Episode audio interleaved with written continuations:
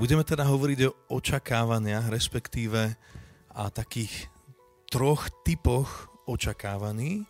V prvom rade tie očakávania, ktoré máme my sami od seba, to je ten prvý. Po druhé očakávania, ktoré máme od iných ľudí. A po tretie očakávania, ktoré majú iní ľudia na nás. A hneď na úvod chceme niečo hovoriť aj o našich nenaplnených očakávaniach. Martinka, naplnili sa všetky tvoje očakávania, ktoré si odo mňa mala, a kým sme sa teda stali manželmi pred vyše 12 rokmi? Tak uh, myslím, že aj ty a ja sme mali úplne iné predstavy a očakávania o tom, ako to bude vyzerať.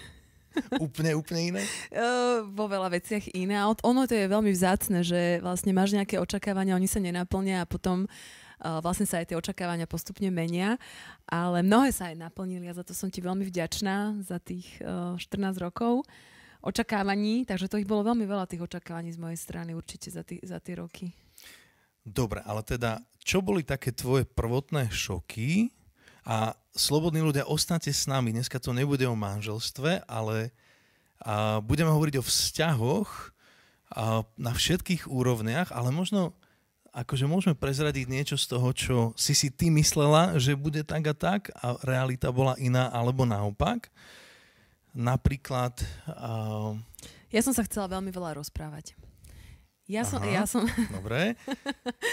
to je môj jazyk lásky, že sa rozprávame o tom, čo sme prežili cez deň. A neviem, či hovorím len za seba, alebo za viacero žien, ktoré nás práve teraz pozerajú, ale rada sa rozprávam a najviac teda so svojím najlepším kamarátom a to je môj muž. A ja som sa chcel tiež rozprávať, ale tak, ako to uh, býva dopriaté manželom, rozprávať sa nie len teda uh, moja predstava bola taká, že sa zoberieme a teda Martinka mal predstavu, že budeme sa stále len rozprávať. Ja som sa chcel tiež rozprávať, ale tak neverbálne, možno inak. Teda to asi všetci slobodní chalani majú tú predstavu, že vstúpia do manželstva a teraz akože budú sa rozprávať, vyjadrovať si lásku, fyzicky budú spolu každý deň, že ty si sa chcela rozprávať verbálne, ja možno tak inak neverbálne. A čo ešte boli také iné? Mm, pre mňa bolo veľmi aj také, že uh, keď si mi niečo hovoril, že vlastne ako mi to hovoríš, to audio, že akým tónom, ako mi to hovoríš mm-hmm. a tak ďalej. A pamätám si, že pre teba bolo zase vždy podstatné, že čo hovorím. Mm-hmm. Takže sme to mali dosť naopak, čiže potom sa aj tie očakávania niekedy tak uh, nabúravali a tak, lebo sme si uvedomovali, aký veľmi rozdielný sme. Pamätáš si to? Pamätám veľmi dobre. to znamená, že ja som, mne išlo vždy o fakty, a tá emocia, spôsob bol pre mňa nie, že druhorady, ale niekde úplne dole, aj keby si to akokoľvek povedal. A zistil som po niekoľkých rokoch manželstva, že pre teba ide viac o spôsob, ako sa niečo komunikuje, než ten samotný obsah tých faktov. Áno, priznávam, dokázala som sa uraziť na to, ako, akým tónom si mi to povedal a veľmi sa ma to dotýkalo a ty si to tak vôbec nemyslel. Ak tak? možno vy máte nejaké takéto nenaplnené očakávania, ktoré by ste s nami chceli zazdieľať do chatu, tak môžete. Ja ešte prezradím a potom pôjdem už do našej témy. Moje očakávania boli také, a chalani, čo ste tu s nami, dajte mi prosím za pravdu, že budeme chodiť po horách. Stále byť vonku, stále po horách. Martinkine očakávania boli také, že budeme chodiť viac po galériách. Že?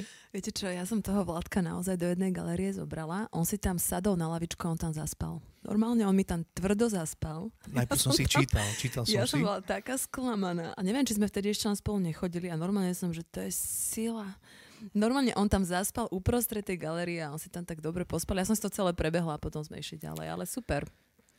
Máme to inak, prijali sme sa také, aký sme. Prijali sme to, že nepotrebuješ až tak chodiť a ešte možno... A je to OK, je to OK.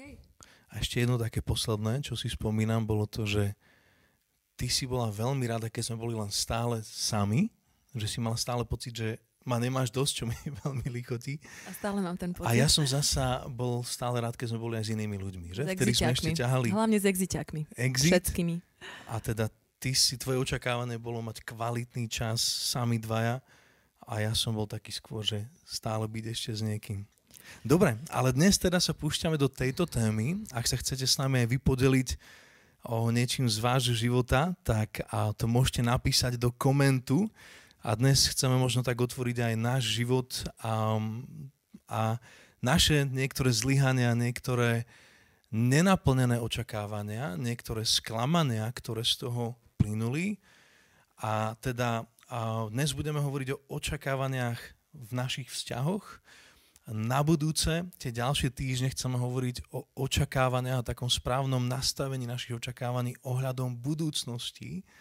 A myslím, že dnes žijeme v dobe, kedy nikto z nás nevie povedať, čo bude zajtra, čo bude o mesiac, ale chceme si nastaviť naše očakávania tak, ako nám ich ukazuje Božie slovo. Ale teda dnes hovoríme o vzťahoch a začnem teda tým prvým typom očakávaní a to sú očakávania, ktoré mám sám na seba. A možno moja otázka tak pre nás je to, že či máme naše očakávania nastavené na tom najvyššom bode sami od seba.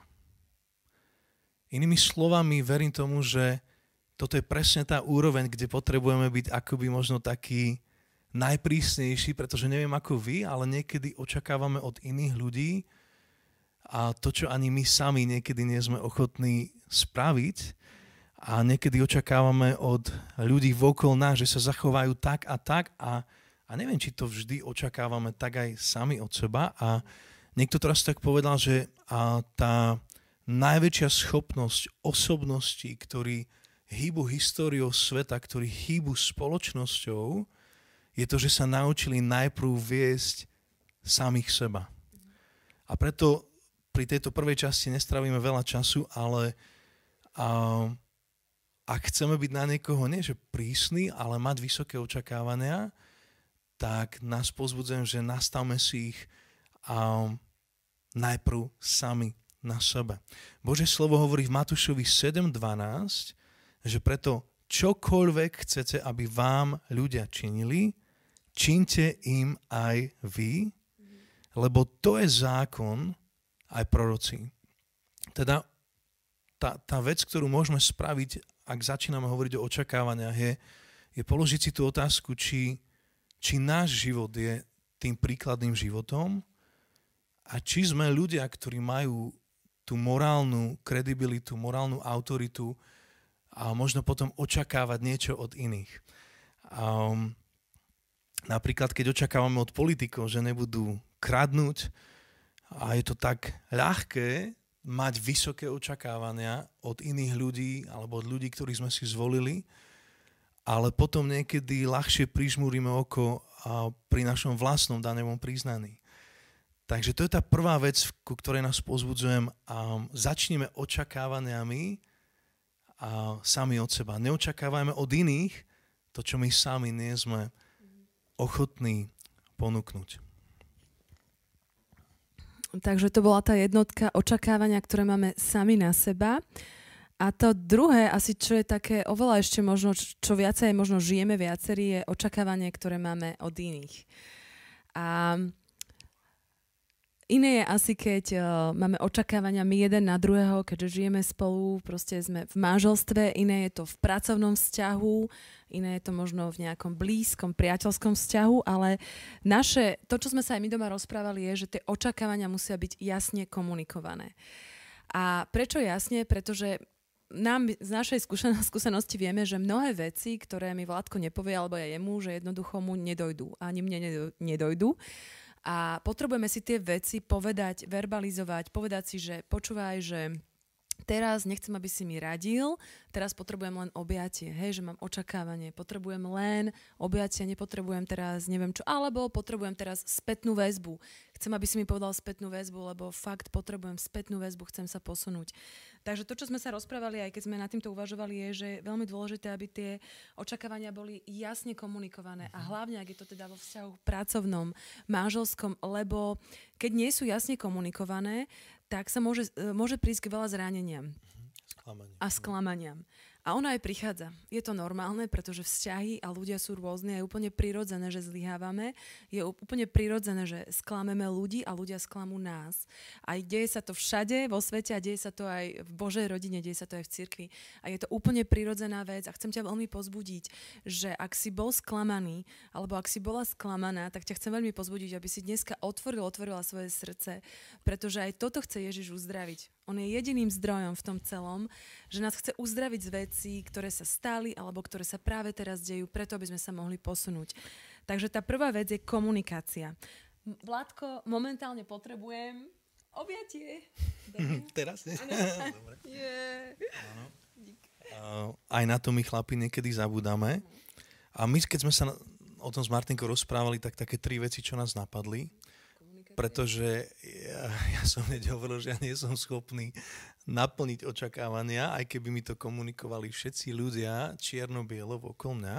Také tri veci, ktoré verím, že a pomôžu zdravým vzťahom aj zdravým očakávaním je teda komunikácia, konsenzus a kapacita. V tej jasnej komunikácii um, si povieme teda, čo od seba očakávame, ale v tom druhom je určitý konsenzus a, a to je to, na čom sa zhodneme. Hej? Nielen kompromis, ale určitý záver toho, k čomu dojdeme, že toto je reálne a vieme sa na tom spoločne zhodnúť. Napríklad, um, uh, my sme teraz začali s kamarátmi chodiť otužovať, k čomu vás veľmi pozbudzujem, aj všetkých ostatných. A niekedy mi kamaráti zavolajú, že by som mohol chodiť pomaly uh, každý deň. A no, to, to je jedno. A, a sú, je mnoho vecí, ktoré by sme niekedy chceli robiť, mohli robiť a tak ďalej, ale Martinka by mi napríklad povedala, že Vládko, chcel by som, keby si chodil domov skôr a jej ideálna predstava by bola kedy, aby som deti stihol ešte zobrať von o štvrtej. No. A ja poviem, že Martinka, to nie je úplne reálne pre mňa, ale dohodneme sa, že OK, o pol piatej, o piatej budem doma, aby sme ešte išli s deťmi von.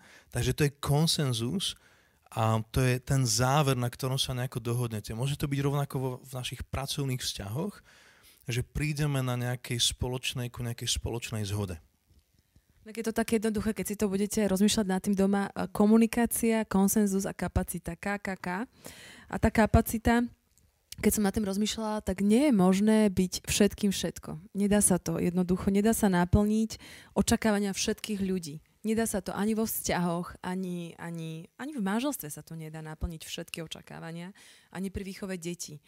To by bol taký tlak, že, že by sme mohli vybuchnúť z toho tlaku, že som stále v strese, že som nenaplnil všetko, čo som mal. Kapacita uh, je aj v tom, že uh, môžeme, kapacita je aj v tom, že máme len určitých takých najbližších ľudí v našom okolí. Hej? Že napríklad pre mňa je to teda môj môj manžel, v prvom rade môj najlepší kamarát. To je, to je asi ten najbližší vzťah, ktorý mám a preto asi tie očakávania sú potom aj v takomto blízkom vzťahu väčšie. Ale aj to kapacita počtu najbližších priateľov je veľmi ohraničená, obmedzená. Aj kapacita ľudí, s ktorými idem na hlbinu, je obmedzená nedá sa akože s každým ísť na hlbinu, nedá sa každému povedať to, čo vnímam, čo cítim, ako ho vidím, ako on mňa vidí. Je tam určitá taká ohraničená uh, kapacita pre každého človeka, že sa to jednoducho nedá ako to aj niekto povedal, že rodinu si nevyberáme a priateľov si vyberáme. Že naozaj, že môžeš mať úplne úprimný, hlboký vzťah len so zo pár ľuďmi v tvojom živote a je to úplne normálne, pretože keby si ho chcel mať s každým, tak sa to jednoducho nedá. Preto aj naša kapacita je obmedzená. A to, čo som si uvedomila ja, že každým môjim uh, áno musím povedať niečomu nie. Čiže pre mňa v tomto období, keďže som veľa s deťmi a tak, je pre mňa nesmierne dôležité povedať áno môjim deťom. A možno teraz hovorím veľa za maminy na materskej alebo za ženy, ktoré majú malé deti.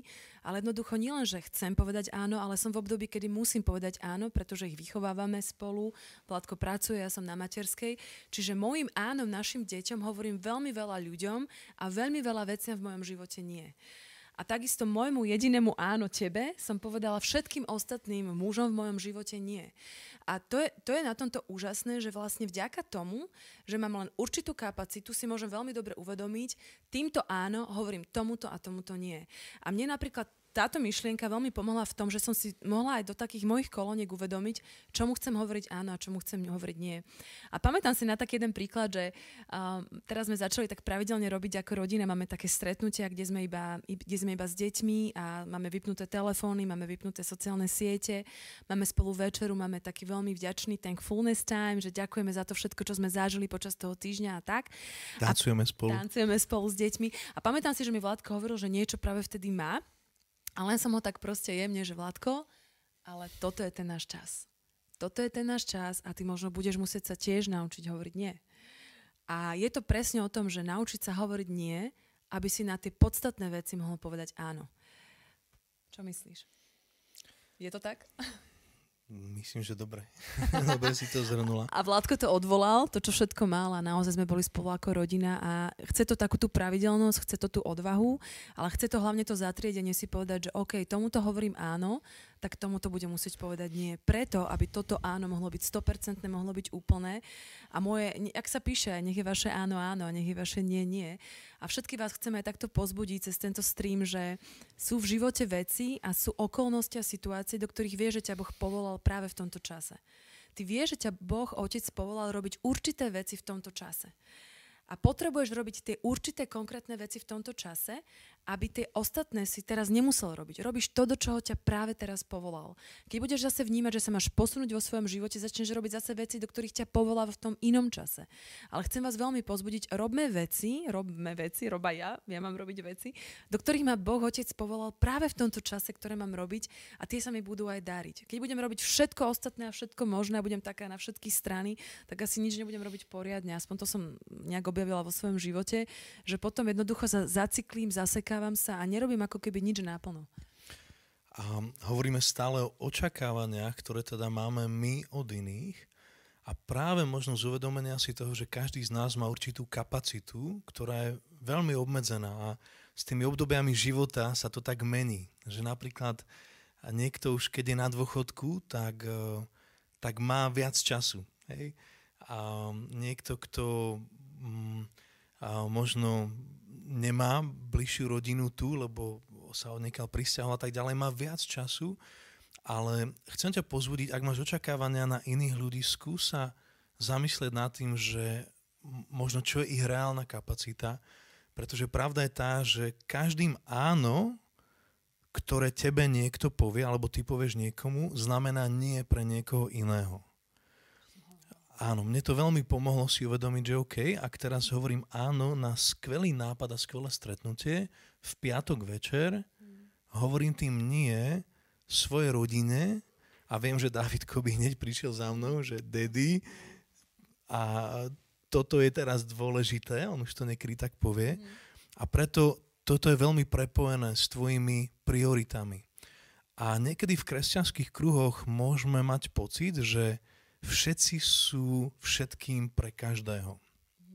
Že máme byť bratia a sestry a preto akoby mám sa rozdávať všetkým na vôkol, alebo iní ľudia sa potrebujú všetci rozdávať kvôli mne, ale a chcem ťa pozbudiť aj k tomuto, že a, a, nesil sa do vecí, a, do ktorých možno necítiš, že v nich máš byť, verím tomu, že aj výber ľudí, s ktorými sa stretávame, s ktorými sme, a má byť tvojou slobodnou voľbou. Ale k tomu sa dostaneme za malú chvíľku. Takže prvá vec je jasná komunikácia našich očakávaní. A teda tam tie tri veci, na ktoré pamätajme. Komunikácia, konsenzus, kapacita. Taká, taký druhý podbod, a teraz budem hovoriť trošku o našich učenických vzťahoch. O ľuďoch, ktorí možno k tebe vzhľada, alebo ku ktorým ty vzhliadaš. A, a verím tomu, že každý jeden z vás od svojho domu bol povolaný k tomu, aby viedol iných ľudí. Dnes je veľmi populár, populárne hovoriť o influenceroch a ja si z toho vždy tak trošku robím srandu, ale pravda je taká, že my sme boli povolaní k tomu, aby sme boli solou, aby sme boli svetlom a teda to znamená, že nikdy ti nemá ísť o nejakú slávu, byť slávny, populárny, ale to, o čo nám má ísť, je mať vplyv, ten Boží vplyv. A toto je taký princíp teda pre ľudí, a, ktorých možno vedieš učenicky, je ten, že naše očakávania od iných, respektíve to, čo v človeku vidím, aké moje očakávanie od neho, určuje aj moje úsilie, ktoré som ochotný pre toho človeka vynaložiť. A inými slovami, keď vieš, že v nejakej bani, niekde v Kremnici, sa nachádza zlato, už asi nie, ale kedy sa nachádzalo, tak si ochotný ísť a prebagrovať a prekopať sa cez kopu hliny, kopu blata, kopu špiny, len preto, že veríš, že tam je ukryté zlato. A k tomuto princípu vás častokrát v Otcom dome pozbudzujeme hľadať v ľuďoch zlato. V každom rozhovore, ktorý máš s človekom, s ktorým očividne nesúhlasíš a on nesúhlasí s tebou, možno jeho názory reprezentujú presný opak tvojho svetonázoru. Chcem ti povedať, že do každého z nich Boh ukryl tento svoj poklad, pretože každý jeden bol stvorený na Boží obraz, aj keď o tom ešte možno nevie. A je to teda ako to niekedy to hľadanie zlata v bahne alebo v hline, ale je tam ukryté. A chcem nás pozbudiť k tomu, že ľudia vokol nás si zaslúžia naše najlepšie. To neznamená, že vždy všetko môžem každému dať, ale pristupujme k ľuďom s vierou, že boli stvorení na Boží obraz. A, a pred nejakým časom mi poslala jedna kamarátka jeden text, ktorý vám chcem prečítať. A tu je napísané, že Ježiš veril v ľudí skôr, než si to zaslúžili. Je iné viesť ľudí skôr, než ukážu akúkoľvek znám, známku veľkosti. Ježiš urobil zo zlodeja Judáša pokladníka. Vychovávame ľudí vplyvu len tak, že vytvoríme kultúru dôvery. Keď ale trestáme ľudí po tom, čo zlyhajú, oni nám prestanú hovoriť o tom, že zlyhali. A toto je možno súčasť aj toho nášho procesu. My zlyhávame, niektoré naše možno aj nenaplnené očakávania zlyhané ešte prezradíme, ale niekedy tak rozmýšľam nad tým, že ako jednáme s ľuďmi, ktorí zlyhali. Ak sú úprimní ohľadom svojich zlyhaní a sme ľudia, ktorí ich trestajú, alebo sme ľudia, ktorí vytvárajú nejakú kultúru dôvery a toho, že každý človek, ak je, ak je úprimné, pokorné, otvorený zmene a rýchly vyznať svoj hriech, svoju slabosť a verím tomu, že že o mnoho skôr sa bude môcť poučiť, poučiť na základe svojich chýb. A to je ďalej napísané, že teda keď trestáme ľudí po tom, čo zlyhajú, prestanú nám vôbec hovoriť o tom, že zlyhali. Takúto atmosféru nikdy v svojom dome vytvárať nechceme. A niekedy, a toto je tak uh, trošku slangovo povedané, že keď aj ľudia pohnoja svoj život, pohnoja veci, pohnoja svoje vzťahy, skrze Božiu milosť aj tie veci budú môcť začať rásť.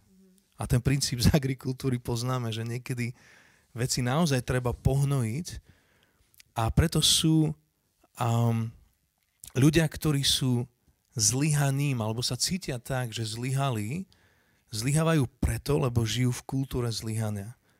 Tým, že boli akoby odsúdení alebo obesení za to, čo urobili, a s takouto kultúrou budeme mať Judášov, ale nikdy ne Petrov.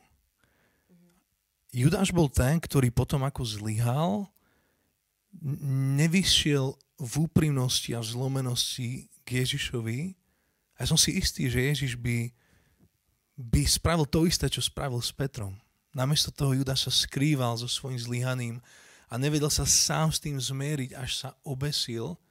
Ale pozrime sa na Petra. Peter nebol veľmi vzdialený od Judášovho správania, zaprel svojho pána, zaprel svojho priateľa, ale potom zaplakal pri Ježišovi. Bolo mu ľúto to, čo spravil a Ježiš ho nielen obnovil, ale dal mu dokonca, zveril mu viesť tú prvotnú církev. Hm.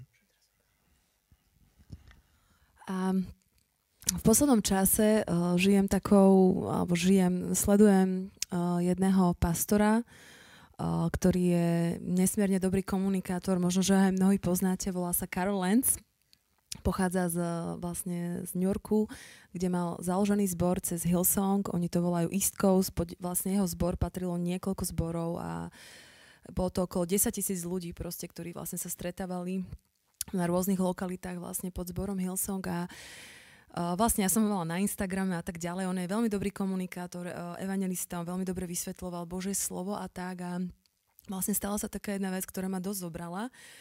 Aj som dneska vlastne rozmýšľala, či chcem spomenúť, ale chcem to spomenúť, pretože som normálne v takom procese bola ja sama a chcela som to možno takto aj s vami zdieľať, možno, že aj vy ste v nejakom procese ohľadom tohto, ak ste sa o tom dopočuli. Takže práve ide o to, že práve tento Karol Lenz bol ženatý, má okolo 42 rokov, je o niečo starší od Vládka, má tri deti, má manželku Lauru a tým, že on je vlastne veľmi známy, uh, vlastne celosvetovo známy, cestoval po rôznych krajinách a kázal na veľmi veľa miestach a tým, že je taký dobrý komunikátor, ho pozývali po celom svete, tak má neskutočné množstvo followerov na Instagrame a je veľmi, veľmi známy. Jeho videá majú cez 500 tisíc pozretí a tak a vlastne tento pastor zlyhal. A zlyhal uh, vlastne na viacerých úrovniach, ale jedným z tých zlyhaní bolo vlastne morálne zlyhanie. A nevera vlastne voči jeho infidelity, voči jeho manželke Laure, vlastne, ktorú, ktorú skrýval a ktorá vlastne vyšla na povrch a tak ďalej. A on bol vlastne okamžite odvolaný vlastne z jeho funkcie. Okamžite, čo znamená, že okamžite. A v podstate uh, museli vlastne aj tí jeho lídry, Brian Houston a ďalší z Hillsong vlastne zasiahnuť veľmi rázne, pretože uh, to zlyhanie bolo asi veľké a ja som nad tým rozmýšľala, chcem vám aj tak vyznať, že keď som to počula, keďže ho máme na Instagrame a tak som vlastne aj jeho manželku a tak. A boli pre mňa možno, že aj nejakým takým vzorom v tom, ako on veľmi dobre vedel vlastne verbalizovať to, čo, to, čo žije s Bohom a jeho kázne som si niekedy vypočula. A vždycky som bola taká veľmi pozbudená, tak ma to zobralo.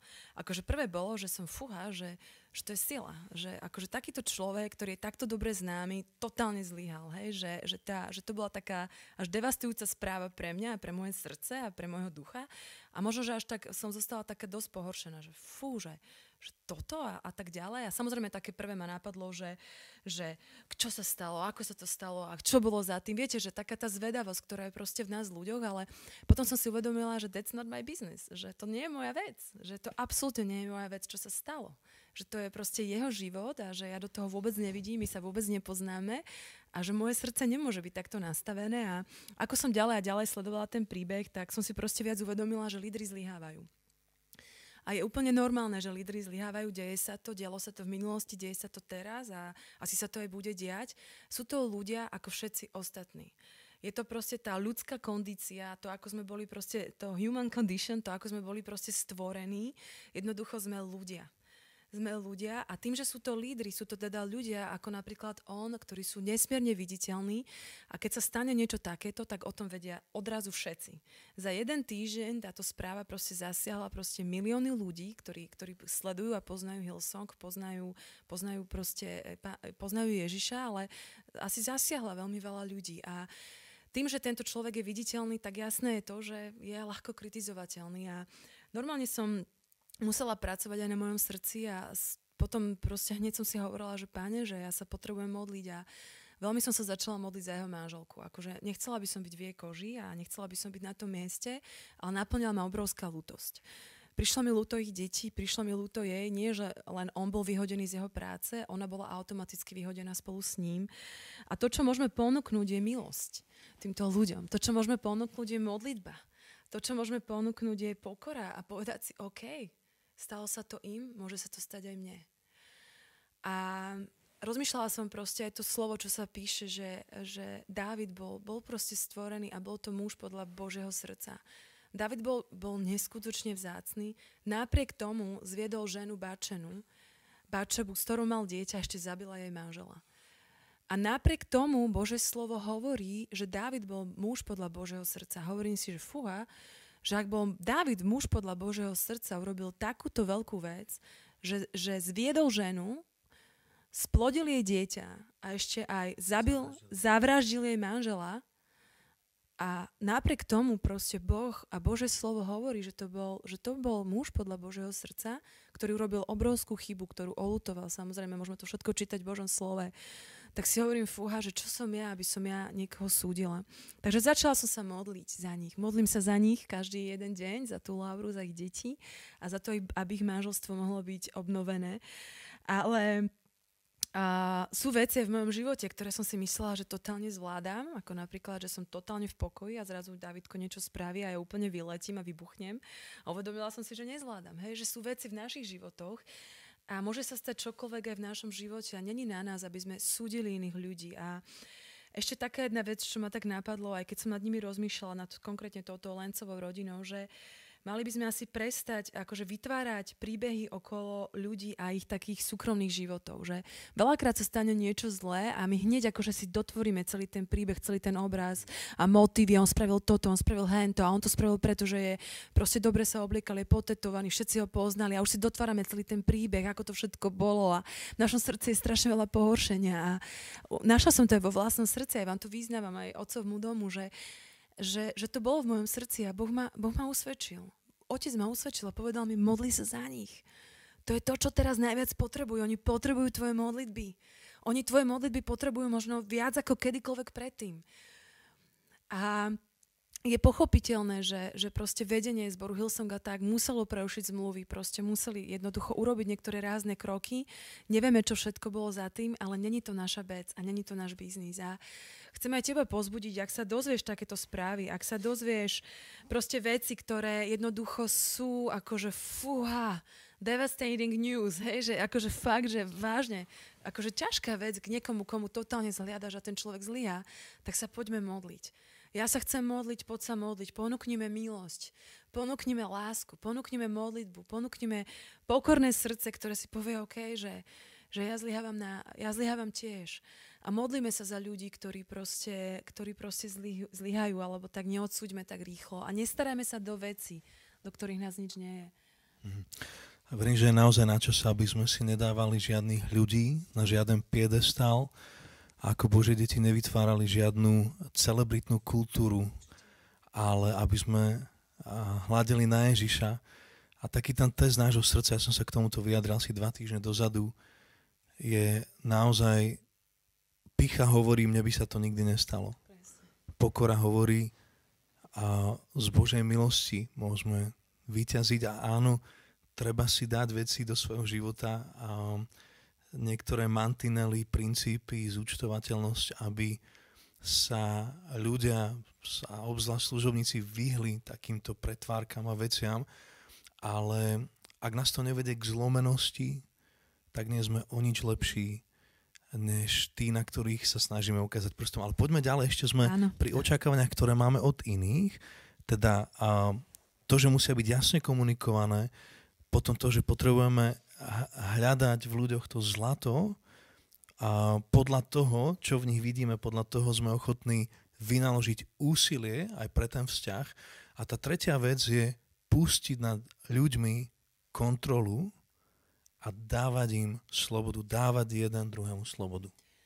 A to je akože neskutočná sila. Čím viac slobody v nejakom vzťahu zažíváš, čím viac slobody nejakému človeku dáš, tým viac môže ten eh, vzťah zdravo fungovať ak si veci držíme pod kontrolou, ak máme, kont- ak máme kontrolného ducha, takého, že chceme vedieť, ako, čo, kde, ako. A myslím si, že sa to dotýka každého jedného z nás, že nie sme imúni voči takýmto veciam kontroly určitej, alebo takej, takého nastavenia, že chcem vedieť, tak potrebujeme si uvedomiť, že, že tam musí tam byť sloboda. Pretože ak není vo vzťahu sloboda, tak akože ten človek nemôže byť sám sebou. Jeden, jeden človek som čítala taký citát minulý týždeň, že ak vo vzťahu nemôžeš byť sám sebou, tak to nie je skutočné priateľstvo. A vo vzťahu môžeš byť iba vtedy sám sebou, keď tam nie je kontrola, ale keď tam je úplná sloboda. Keď môžem hovoriť, čo cítim, keď môžem sa správať tak, ako sa chcem správať. Samozrejme nie je tak sebecky, že by som ťa chcel zraňovať, ale jednoducho vyjadrovať svoj názor bez toho, že by som sa bála, že bude mnou opovrhnuté. Jednoducho je tam sloboda byť tým, kým som bol stvorený, preto, aby som mohol byť sám sebou vo vzťahu. Ak máš priateľa, priateľku alebo blízkeho kamaráta, nemôžeš byť sám sebou v tom vzťahu, tak to nie je priateľský vzťah musíme si to uvedomiť, že to nie je vzťah, ktorý je založený na tom priateľstve, ale je to skôr na určitej kontrole, je to na určitom držaní a tam nemôže byť sloboda. A v Jánovi 6. kapitole sa píše, že potom ako vlastne uh, sa mnohí na Ježišovi pohoršili a prestali ho nasledovať, tak sa Ježiš otáča ku svojim najmilovanejším, ku svojim dvanáctim a pýta sa ich, či aj oni nechcú ísť. Akože Ježiš bol v tom neskutočne úžasný, že on dáva slobodu učeníkom hovorí, že všetci odchádzajú. A vy čo? Nechcete ísť aj vy? On vedel, čo, čo ho, on vedel, čo ho čaká. On vedel, že, že mnohí sa pohoršili, mnohí odchádzali, hoci mnohí boli uzdravení skrze neho, aj tak odišli, aj tak ho zapreli, tak sa otača na učeníkov a hovorí, že čo vy? A dáva im slobodu. Ako je to neskutočná sila, že Ježiš sa nebal toho odmietnutia, Ježiš sa nebal toho, že zostane sám a hovorí im, čo vy. A dáva im slobodu a ja, ja si myslím, že on je najväčší príklad v tom celom. Proste vo všetkých vzťahoch, ktoré máš. Či to je vzťah manželský, či to je vzťah aj priateľský, či to je vzťah pracovný, akýkoľvek vzťah, to je Ježiš nám je najväčším príkladom v tom, že, že, že on dáva tým najmilovanejším, ktorých mal najbližšie, ktorí o ňom vedeli najviac, ktorí ho najlepšie poznali, ktorí s ním najviac zažili, ktorí s ním boli neustálom kontakt, v kontakte. On im hovorí, a čo vy? A čo vy? Napríklad tá kontrola nad inými ľuďmi sa môže niekedy prejaviť v tom, že by si ich chcel presvedčiť o svojom pohľade a o svojom názore. Lebo si povieme, že ale vedia, ja nikoho nemám, nikoho nechcem manipulovať, nikoho nechcem ovládať, ale a Denis Silk to hovorí výborne, že jediný človek, ktorého ty a ja dokážeme mať pod kontrolou, a to tiež len s obrovskou Božou milosťou a mhm. dávkou seba disciplíny, humoru a všetkého, je mať pod kontrolou seba samého. Akákoľvek snaha mať pod kontrolou svojho partnera alebo niekoho druhého a veľakrát inak rozmýšľam nad tým, že môže byť motivovaná práve takým strachom, že možno o niekoho prídem, alebo proste, um, že to ne, sa možno zapáčiť ne, nemusí niekomu, byť alebo... zlý, zlý no. motív, no. ale um, napríklad spoznáme to na to, ako reagujeme na ľudí, ktorí majú iný názor než my sami prečo by náš názor mal byť dôležitejší, dôležitejší alebo pravdivejší než ten ich. A preto a, pustíme nad ľuďmi kontrolu a dávame im slobodu. Dávame im slobodu a nesúhlasiť, mať vlastný názor a nesnažiť sa ich presviečať o tom, že ten náš pohľad je ten najlepší. Môžem Dáme si pieseň asi? Ešte dopovedz a potom ja mám pre vás tomuto, že sa mi viackrát stalo, že ľudia alebo konkrétny človek, s ktorým som sa rozprával, mal úplne iný názor ako ja a a pamätám si, že to bol taký divný pocit, možno ste to zažili, že zrazu máš pocit, že ten človek je možno, že iný a možno, že ani už ti není zrazu taký blízky, pretože má úplne iný názor, možno na politiku alebo na niečo, čo ste riešili. Ale chcem ťa pozbudiť, ako som pozbudila aj seba, je to úplne OK mať iný názor a môžeme sa mať stále radí, stále si žehnáme, môžeme dokonca úplne inak voliť a je to úplne OK pretože nebuď, nemusí byť každý presne na kopírák také, ako sme my.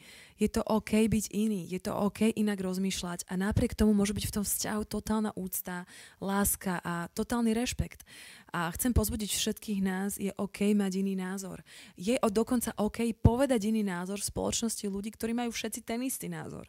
Jednoducho potrebujeme si dávať slobodu byť sami sebou. Vtedy tie vzťahy aj v priateľskom, aj v manželskom zväzku budú reálne a budú skutočné a pôjdu na úplne inú hlbinu. A akú pesničku si teraz dáme? A teraz by sme vám radi pustili jednu pieseň a pozdravujeme týmto aj našich priateľov z kapely Hero a Marcela a ďalších, a ktorí verím, že nás teraz sleduje. A je to pieseň Prestávam sa báť. Ja som vnímal, že toto je pieseň, ktorá potrebuje zaznieť dnes aj tým našim slovenským internetom v čase, kedy korona stále vyvádza. Ty a ja sa prestávame báť a ne, odmietame žiť život v strachu. Takže nech sa páči piesen aj s textami od kapely Hero, skvelá slovenská kapela. Užite Môžete to si pustiť. to.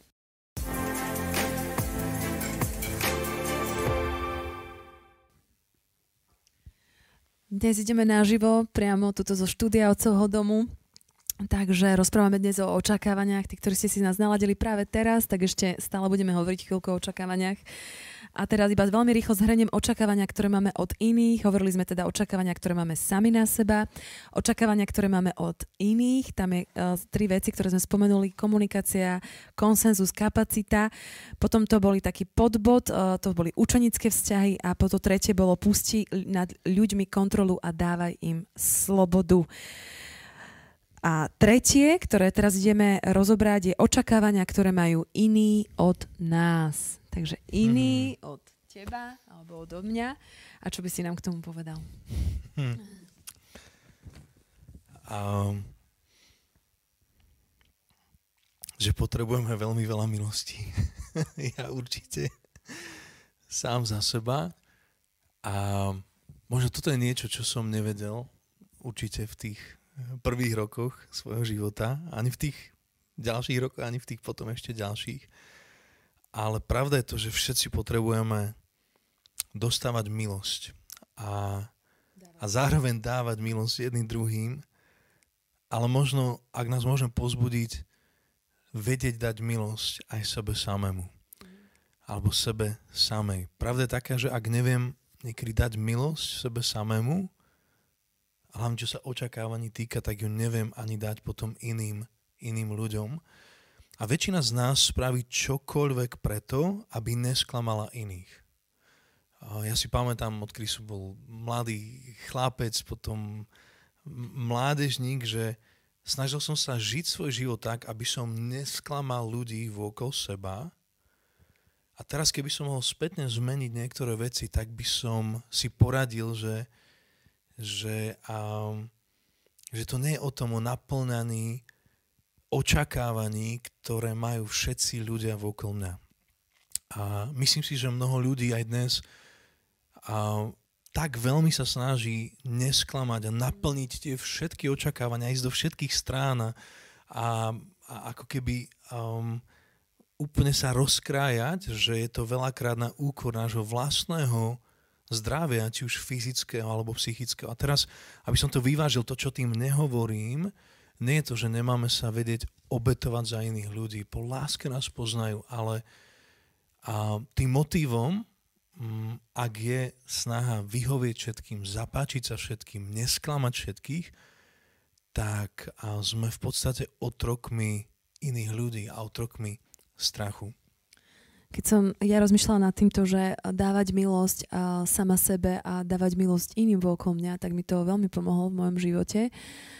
Keď mi uh, jedna blízka kamarátka povedala, že Martinka, daj si milosť, daj si milosť, pretože to potrebuješ uh, na to, aby si, keď zlyháš, aby si mohla ísť ďalej. A tak som veľmi rozmýšľala aj nad tým, čo sa týka Biblie, že asi taký veľmi silný príbeh je žena pri studni. Uh, a Samaritánka, žena pri studni, keď ona vlastne išla pre tú vodu a tak a vlastne išla na poludne, aby nikoho nestretla. Bola tam sama pri tej studni, všetky ženy chodili veľmi skoro ráno. Ona išla na poludne preto, aby nestretla nikoho iného, pretože cítila obrovskú meru odsudenia na svojom živote. A Ježiš k nej prichádza a hovorí jej, že počuj, ja sa ti dám načrieť do takej vody, do živej vody, ktorá nikdy neprestane, ktorá bude proste stále tiecť a ktorá bude živá, living water, ktoré budú proste živé, tečúce vody a a ona vlastne sa tam stretáva s Ježišom, ktorý jej povie všetko jej živote, povie jej, aká je, povie jej, koľkých mužov mala, ona zrazu zistí, že on je prorok a potom zrazu zistí, že on je, on je skutočný mesiaš, ktorý jej naozaj dáva živú vodu a, a ona uteká do mesta, rozpráva to všetkým proste a tak sa píše v Biblii, že vlastne celý ten kraj mohol vlastne počuť akoby zväz Evanília a skrze jej život, skrze to, že ona nebola odsudená Ježišom a, a bola úplne prijatá. A tento príbeh som chcela spomenúť preto, že Ježiš naozaj kráčal v obrovskej takej milosti naproti ľuďom, že nie, že sa len sklonil k tým ľuďom na ich úroveň, ale prišiel dokonca na to miesto do Samárie, kde ona bola, proste prišiel ku konkrétne k tej studni, kde ona bola sama. On, on prišiel za ňou sám, aby jej mohol zvestovať to, že jednoducho ona môže zažívať skutočne živú vodu a v tej svojej beznádeji môže zažiť to, že je prijatá, že je milovaná a že nie je opustená, osamotená. A Ježiš nám je najväčším príkladom v tomto. Proste, že, že Ježiš sám nám dáva milosť. Ježiš nám dáva milosť. On ti dáva milosť na každý jeden deň a ja si, on ju dáva mne na každý jeden deň. A veľakrát som si ja z tej milosti uberala, že Ježiš mi, im Ježiš mi dáva milosť a ja som si povedala, nie, ja musím byť na seba prísna, ja musím byť tvrdá. Ja nemôžem prijať tú milosť, ja nemôžem, ja musím urobiť všetko dobre, ja musím všetko robiť dobre.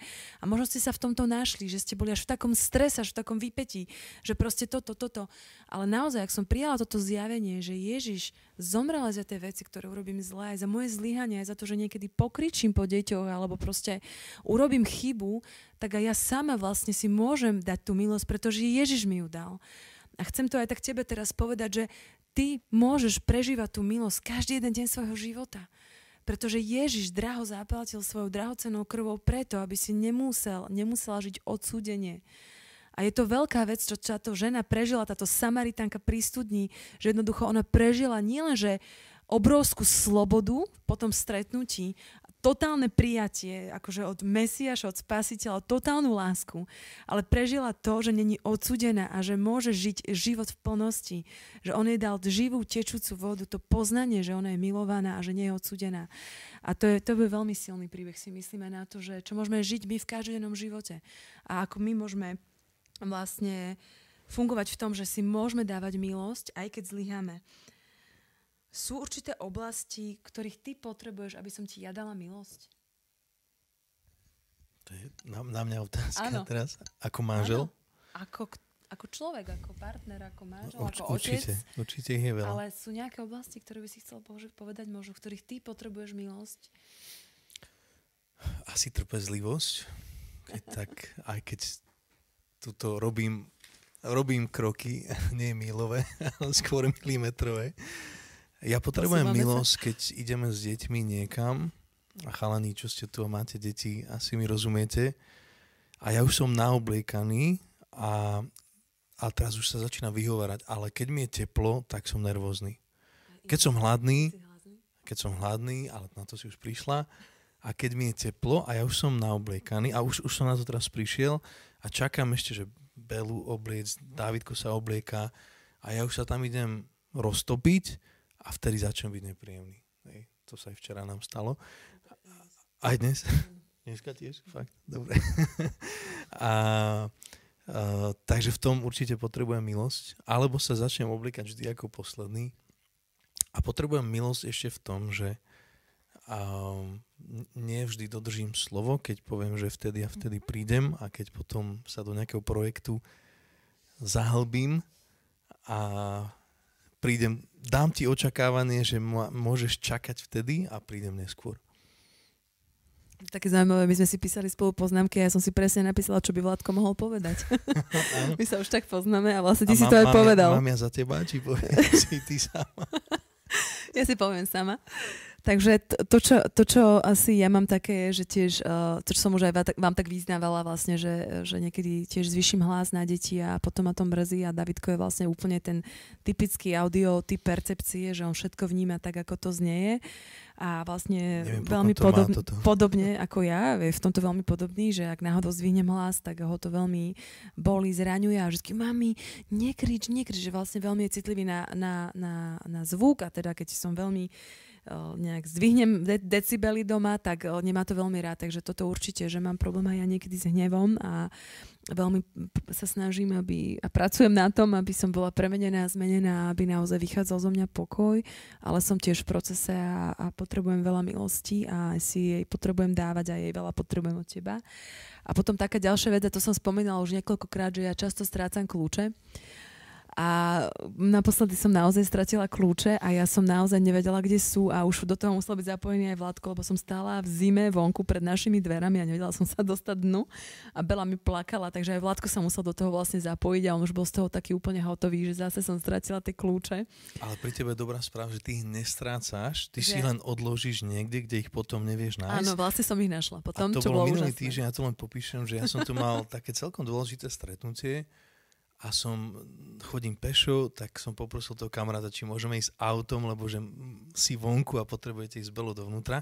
A tomu kamarátovi, on mi je svetko, možno toto sleduje, hovorím, že ale to bol, kým Juraj, tam prídeme, Juraj. ona ich nájde. A čo sa stalo? Presne Prichádzame tak ku nášmu vchodu a Martinka mi volá, že ich našla. Viete čo, ale normálne, že normálne Boh ku mne prehovoril cez tie kľúče, lebo ja som obehla trikrát park a fakt som sa modlila a už mi to bolo fakt ľúto a Boh mi hovorí, že vidíš, že ty niekedy hľadáš proste na rôznych miestach, ale to čo, to, čo skutočne hľadáš, vlastne už dávno máš a tie kľúče boli celý čas v jednom špeciálnu váčku, zazipsované a ja som, ja som úplne na to zabudla, že som si ich tam dala. Takže vás chcem pozbudiť, keď hľadáte niečo, čo vlastne už dávno máte, tak nemusíte to hľadať. Ideme ďalej. A očakávania teda, ktoré majú iní od nás a v podstate tri otázky, ktoré sa pýtame vždy, keď napríklad s niekým si vytvárame dôverný vzťah, alebo možno, ak hovoríme znova o učeníctve, o vedení iných ľudí, otázky, ktoré sa pýtajú ľudia, ako sa s tebou rozprávajú, ako s tebou komunikujú. Tá prvá z nich je to, že či ti na mne záleží. Záleží ti na mne. Hej. A ten človek to nepovie, ale to je otázka, ktorú sa ťa pýta každý jeden, kto s tebou dennodenne prichádza do interakcie. Záleží ti na mne. Tá druhá otázka, a to už keď hovoríme o vzťahoch možno učenických, priateľských, je to, či sa posúvam vďaka teba, vďaka nášmu vzťahu niekam. Či sa posúvam nejako vpred, inými slovami, či, či, či nejako ma ten náš vzťah obohacuje. A taká tá tretia otázka, ktorú si podvedome kladieme, a je to, že či ti môžem dôverovať. Myslím, že to sú také, a, také otázky vždy, keď teda a, očakávania, ktoré, my máme na iných, alebo teraz z tohto pohľadu, ktoré majú ľudia na teba. A pri tej prvej si myslím, že um, je, to, je to to, čo vieme všetci spraviť. Um, úprimný záujem, že, že komunikovať, žiť, fungovať tak, že naozaj mi na sebe záleží. A pri tej druhej, či nás náš vzťah niekde posúva, naše priateľstvo a tak ďalej, si myslím, že to je veľmi správne a oslobodzujúce si si dať také práve zrkadlo. A, a znovu, ak som človek, ktorý má pocit, že všetkým musí vyhovieť, so všetkými musí byť, nikoho nechce sklamať, tak sa môžeš ocitnúť vo vzťahoch, a ktoré ťa nemusia nevyhnutne posúvať niekde vpred, ale ty sa cítiš, že musíš tam byť a ja ti chcem povedať, že nemusíš. Obklop sa ľuďmi, pri ktorých cítiš, že sa posúvaš vpred a posúvaš sa smerom, ktorým chceš ísť. A tá tretia otázka už si ty načrtla aj pri tom Lencovi je možno práve tá otázka dôvery. A či, či je naša dôvera, či ti môžem dôverať, či si môžeme dôverať navzájom. A to, čo je možno aj dôležité povedať, že sú určité, a to je tá štvrtá vec, nezdravé očakávania. A nezdravé očakávania máme, máme všetci asi do istej miery. A Nezdravé očakávania vypôsobujú neskutočný stres, možno až taký chaos a také pnutia. Nezdravé očakávania sú hlavne vtedy, keď uh, možno sa ani úplne až tak nepoznáme, alebo takto, ako keby som chcela od ITčkára, aby rozmýšľal ako umelec, alebo od umelca, aby rozmýšľal ako ITčkár. Asi, asi títo, títo dvaja sa asi nikdy úplne nestretnú v tom, ako rozmýšľajú, ale môžu byť manželmi napríklad umel, umelcovi by sa hodil ITčkár, a ITčkárovi by sa hodil umelec. Ale Trošku musia by sa vzdať život. svojich očakávaní. Áno, ale nezdravé očakávania vlastne veľakrát potom vyprodukujú ako keby určité pnutie a môže sa stať, že ľudí dávame, alebo chceme, alebo vsúvame ľudí do určitých rolí, ktoré im nie sú prirodzené hodíme na toho človeka nejaké očakávania a ten človek sa v tom necíti komfortne, pretože cíti nejaký určitý tlak z toho, že mal by som toto, mal by som hento, mal by som takto hovoriť, mal by som toto povedať, alebo mal by som tam prísť, nemal by som tak, tak ísť. A jednoducho toto už nie je zdravé, hej, že nadovšetko, to, čo sme hovorili, je tá sloboda v tých vzťahoch a má tú slobodu byť tým, kým som bol stvorený mať tú slobodu byť tým, kým som bola stvorená a nemusím chcieť vyhovať všetkým, ani každému a keď to nemáme ani my medzi sebou a to môj najbližší človek, môj manžel, tak prečo by som mal chcieť vyhovieť neviem komu všetkému, kto by chcel ma vsunúť do nejakej role, na ktorú sa ja necítim. Takže chcem ťa veľmi pozbudiť, že ak máš nezdravé očakávania, alebo ty máš nejaké nezdravé očakávania od niekoho, alebo si zažil, že niekto má nezdravé očakávania na tvoj osobný život, tak to potrebuješ možno až tak pretnúť, alebo potrebuješ povedať, že prepáč, ale toto ja nie som. Úcta si váži človeka preto, kým je a neplače nad tým, kým nie je. A to je presne ten, ten rozmer úcty, ktorý, ktorý my chceme žiť, ktorý je veľmi dôležitý. Vládko je úplne iný človek ako ja, ale ja si ho, ja si ho veľmi vážim. Chalani, čo teraz tu sú, oni úplne inak rozmýšľajú ako ja a ja, si, ja, si, ja som dneska sem prišla a ja som videla, že wow, že, že úplne, že t- takí vzácni sú, že každý je úplne tak špecifický a tak iný.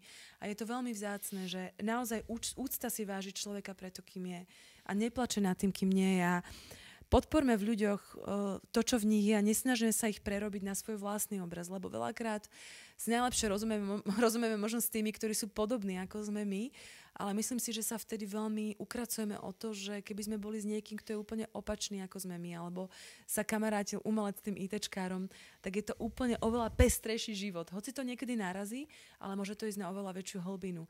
A o to si myslím, že také vzťahy sú možno ešte oveľa viac kvalitnejšie. Ja si veľmi rozumiem s ľuďmi, ktorí sú podobní ako je Vládkom. Paradoxne.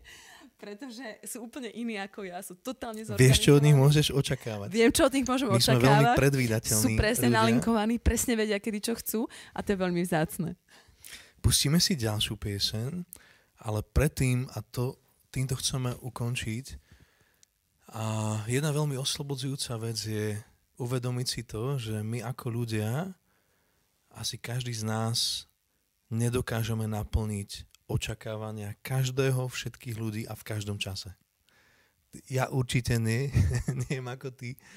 Áno, máme sa snažiť milovať, ctiť si všetkých, ale nie je to reálne, nie je to možné. A myslím si, že aj vecami, ktoré sa v našej kultúre dejú, kedy nielen nejaký Karol v Amerike, ale niekedy ľudia, ako ktorým vzhľadáme, zlyhajú, v prvom rade nám to len pripomína, že sú to takí istí ľudia ako my a že sa to môže stať každému jednému z nás. Ale tá druhá vec je to, že nám to pripomína to, že je tu jedna jediná osoba na tomto svete. Jedna jediná. Ja moju manželku milujem, ale ak by všetky moje očakávania na moje šťastie záviseli od nej, a, tak neviem, asi by to nebolo úplne OK. A niekto to raz minul sa pýtal jedného páru, že čo by odporúčali treba aj slobodným ľuďom, ako vstupujú do manželstva, povedali, že byť neočakávať šťastie od toho druhého partnera. Ja si myslím, že toto je veľmi kľúčové, ale jediný, kto nikdy moje očakávania nesklamal, je Ježiš sám. A si povie, že to tak znie, že však áno, jasné, ale predsa sme ľudia stvorení na jeho obraz. Áno, sme stvorení na jeho obraz, ale všetci sme v procese.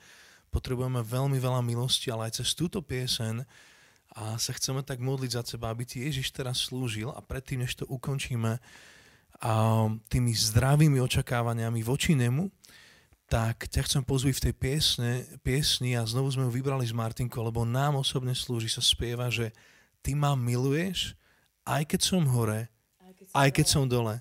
A ty ma miluješ, aj keď som vo svojej koži, aj keď možno nemám svoj deň, aj keď som možno nervózny, aj keď som možno hnevlivý, aj keď som nenaplnil to, čo som slúbil a tak ďalej, ty vo mňa stále veríš. A tak nech je teraz uh, Duch Boží slúži cez túto piesen.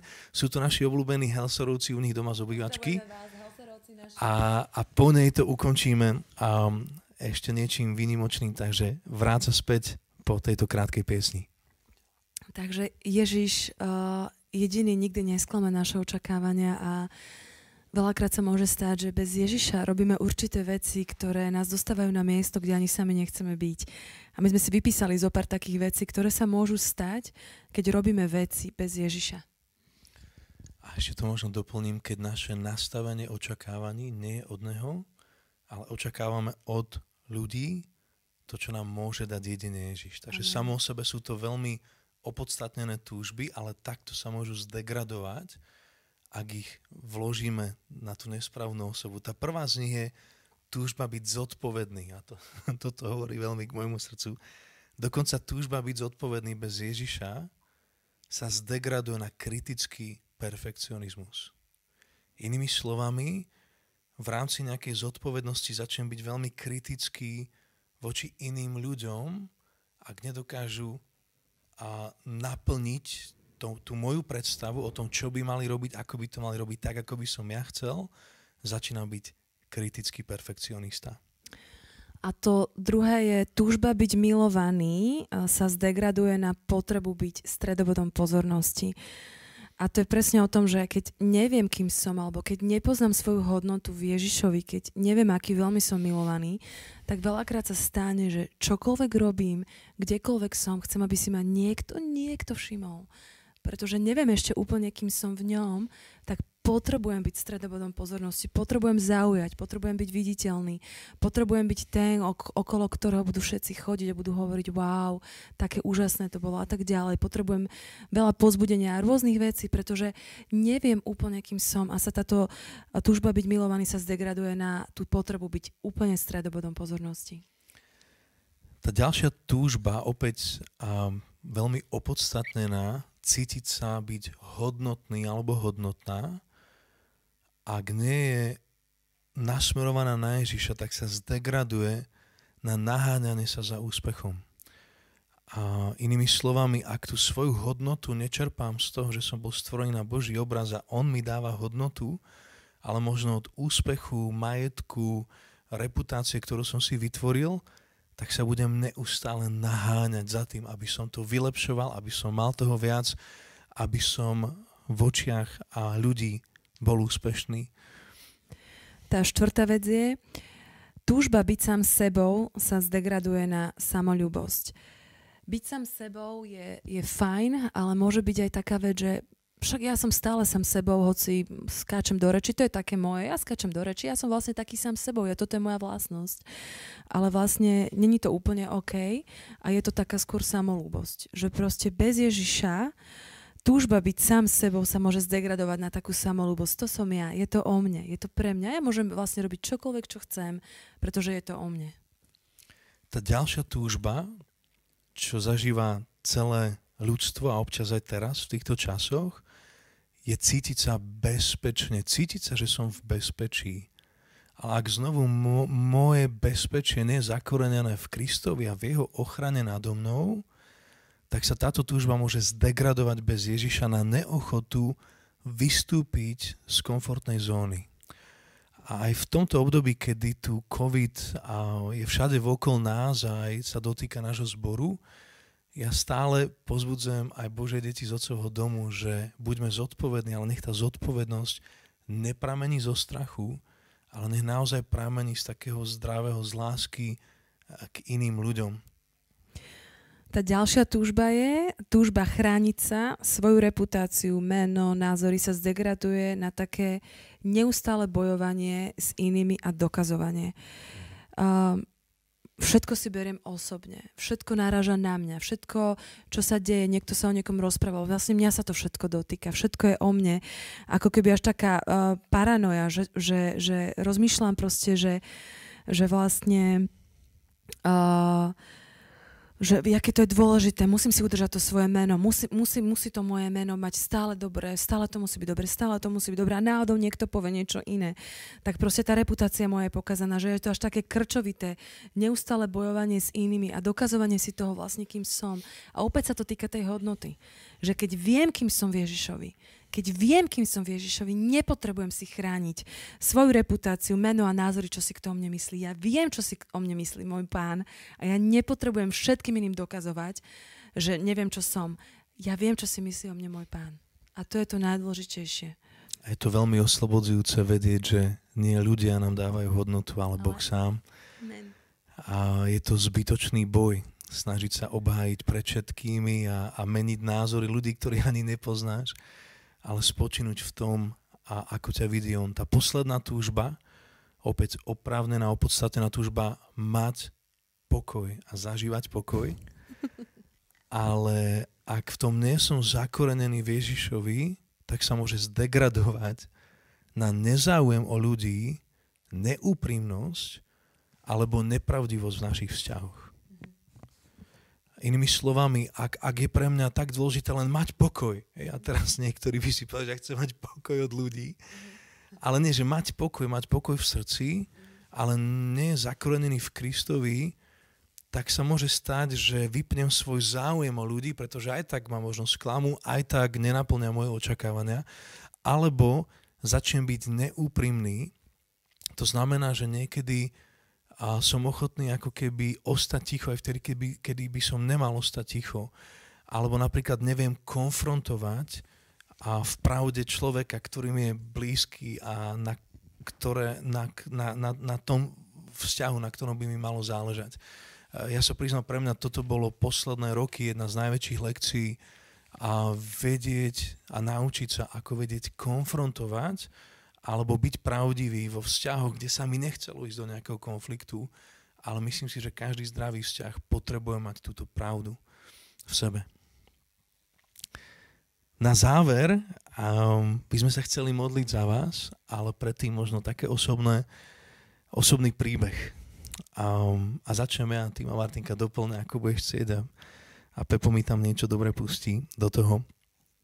Um, pamätám si, ako som ja, ako, ako človek vždy túžil naplniť očakávania ľudí vokol mňa a spomeniem možno také dva konkrétne príklady, keď som mal pocit, že svojim správaním sklamem ľudí okolo seba a napriek tomu som cítil, že to je tá správna vec, pretože to bolo niečo, do čoho ma a pozval môj nebeský otec. Tá prvá z nich, a tým, že nepochádzam z rodiny, kde ktokoľvek by fungoval v nejakej službe a tak ďalej a, a aj keď sa tak pozriem na všetkých mojich predkov a ako mali oni kariéru a tak ďalej, tak a Pamätám si, keď som začal cítiť pozvané slúžiť Bohu a dať sa mu k dispozícii, preto aby som slúžil jeho neveste, jeho cirkvi, tak sa to nestretlo pri niektorých ľuďoch, ktorí mi boli blízki a, a s nejakým obrovským potleskom alebo pochopeným prijatím. A ja si veľmi dobre pamätám ten pocit, že to boli ľudia, ktorých som nechcel sklamať, ktorým som chcel vyhovieť, ktorý som chcel, aby nejakým spôsobom boli na mňa hrdí.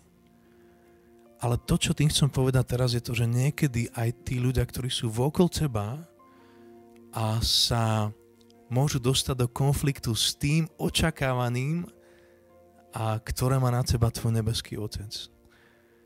A ja si len pamätám, ako som ako mladý chalan, dnes by som sa tým tak netrápil, ale ako 18-ročný chalan to boli veľké rozhodnutia v mojom živote, ale si pamätám to, že som sa rozhodol, že OK a nenaplní možno očakávania niektorých ľudí, na ktorých názore mi záleží, ale naplním poslušnosť, povolania, ktoré, a ktorý ma zaval môj nebeský Otec.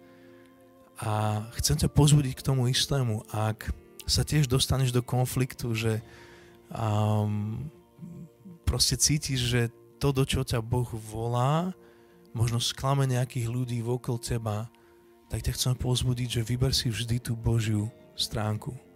Vždy si vyber byť radšej poslušný jemu a, a, a naplniť to jeho volanie, než vyhovieť všetkým vokol seba. Pamätám si aj potom ešte takú druhú a povedz ty. A asi ešte taká druhá vec, ktorá bola taká veľmi silná pre nás, bolo vlastne, keď uh, nás Boh Otec povolal do toho, aby sme vlastne založili Otcov dom a uh, pamätám si, ako mi Vládko volal domov z Olivovej hory z Jeruzalema a plakal a hovoril, že Boh ako keby sňal z neho to bremeno, čo sa týka exitu a ako keby nás volal do nejakých nových vecí, do, ako keby mu zjavil novú víziu, byť uh, každý synom a dcerou a bolo to veľmi silné v tom období a aj tie očakávania asi na náš život alebo na neho samého boli, boli iné a rôzne ľudia mali rôzne očakávania, ale pamätám si, že keď sme sa modlili a rozmýšľali, tak to bolo veľmi silná, tá zelená bola naozaj zelená a my sme vedeli, že máme do tých vecí vstúpiť. My sme vedeli, že obedience is more than sacrifice, že poslušnosť hospodinovi je viac ako akákoľvek obeď, ktorú nás to bude stáť a možno to teraz práve toto vysielanie pozera, že hovoríš si, Bože, čo mám robiť, čo mám robiť a my ťa chceme pozbudiť aj z tohto miesta, že poslušnosť je viac ako akákoľvek obeď, ktorú ťa to bude stáť. Poslušnosť jemu samému a my sme vtedy vstúpili do tých vecí, do ktorých nás Boh povolal, do otcovho domu a zakladaniu otcovho domu a tak ďalej, ale tá cesta nebola vôbec jednoduchá.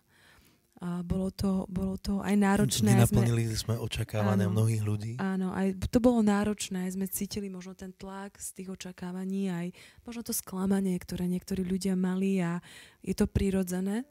Ako som hovorila aj o tom Karlovi Lencovi, aj v mojom srdci bolo sklamanie, aj v mojom srdci boli otázky. ale napriek tomu sa modlím a žehnám a, a hovorím život, život a život nad jeho životom a bolo to tiež taký, taký čas, kedy sme fakt cítili, že sme nenaplnili očakávania mnohých ľudí a sklamanie. A neviem, ako si to prežíval ty v tom období, ale... Super. bolo to ťažké. Bolo to ťažké a asi by sme nechceli na novo ísť cez to obdobie. A bolo tam veľa slz, aj, aj na, na jednej strane, aj na druhej. Aj my sme si to museli prebojovať a museli sme, ja som ja som si v tom období hovorila, že wow, že pane, ale to slovo mi stále znelo znova a znova, že to, do čoho som vás povolal, to požehnám a za tým choďte. A dnes som spätne, po 5 rokoch, 6 skoro, veľmi vďačná tomu hlasu, ktorý nás zavolal do tejto služby a ktorý, ktorý, ten hlas, ktorý bol Božím hlasom v našom živote, povedal, že choďte, vykročte a ja vás požehnám. Keď sa na to tak spätne pozrie, tak by som povedal, že a určite sme narobili aj v komunikácii a veľa chýb, ale nevymenil by som to. A, a aj keď som si bol vedomý toho, že sme možno um, nenaplnili očakávania iných ľudí, možno niekoho sklamali, zranili a tak ďalej, tak chcem aj teba pozbudiť, keď sa dostaneš v živote na tú kryžovatku, že či budeš poslušný tomu Božiemu volaniu aj s chybami, ktoré narobíš, alebo bude žiť podľa scenára možno nejakých iných ľudí, ktorí pre teba majú. Vyber si ten jeho scenár. Niekto teraz tak povedal, že ak ty sám nepríjmeš od svojho nebeského Otca ten scenár, ten jeho zámer, to povolanie, a pre ktorý ťa on stvoril, tak sa ti stane, že začneš žiť scenármi, ktoré ti píšu ľudia vokol teba. A chcem povedať jednu vec, oni to všetci myslia dobre, väčšina z nich. Tvoji rodičia, a tvoji starí rodičia, um, tvoja partnerka, všetci to myslia dobre, ale je jediný scenár, za ktorý sa ty aj raz budeme zodpovedať a to je ten, ktorý nám dáva náš nebeský Otec. A chceme sa aj teraz na záver za teba modliť. To, čo sme sa ti snažili aj teraz odkomunikovať, je to, že nebuď otrokom očakávaný všetkých ľudí okolo teba. Je to nemožná úloha. Je to mission impossible. Už len naplniť všetky očakávania mojej manželky je mission impossible. Naplniť očakávania všetkých okolo teba a je, je, je, je takým, ono to vyzerá veľmi šlachetné, ale je to v podstate otroctvom. A niekto teraz tak povedal, že ak vieš, že tvoj život prináša radosť tvojmu nebeskému Otcovi a nebere si tak k srdcu, akoby tie všetky očakávania všetkých vokol teba. Inými slovami, ak vieš, že tvoj život sa páči tvojmu nebeskému Otcovi, nežiješ tým, že či sa páči a či sa s ním stotožňujú všetci vokol teba. A preto ťa chceme teraz pozbudiť a modliť sa za teba, aby si od Neho prijal a to, prečo si bol ty stvorený a do toho išiel naplno.